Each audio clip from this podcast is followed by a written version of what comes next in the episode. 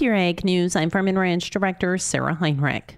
The American Farm Bureau Federation estimates 2022 crop losses due to weather and climate change at more than $21.4 billion. The AFBF market intel analysis shows in 2022, 18 weather and climate disasters, each with damages exceeding $1 billion, struck the United States.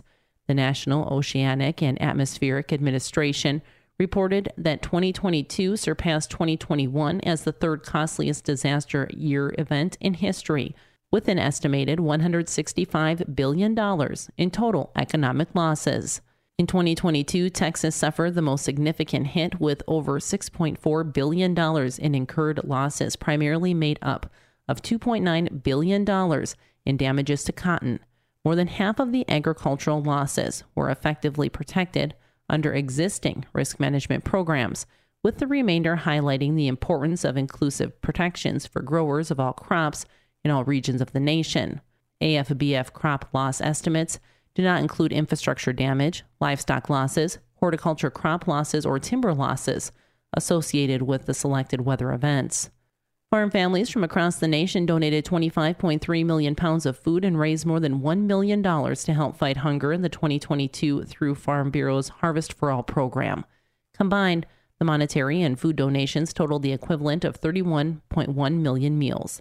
Criteria for tracking Harvest for All donations included dollars and pounds of food donated by state and county farm bureaus, as well as volunteer hours.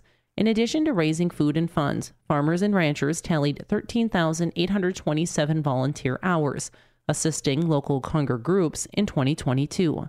Florida Farm Bureau took top honors in donating the most food in 2022, 18.7 million pounds, and the most volunteer hours at 6,400.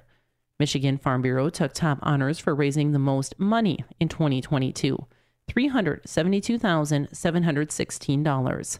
Since Harvest for All was launched, Farm Bureau families have gathered 437 million pounds of food, logged more than 237,000 volunteer hours, and raised more than $11 million in donations. With a look at your top ag news headlines from across the region, I'm Farm and Ranch Director Sarah Heinrich for the Growing Harvest Ag Network.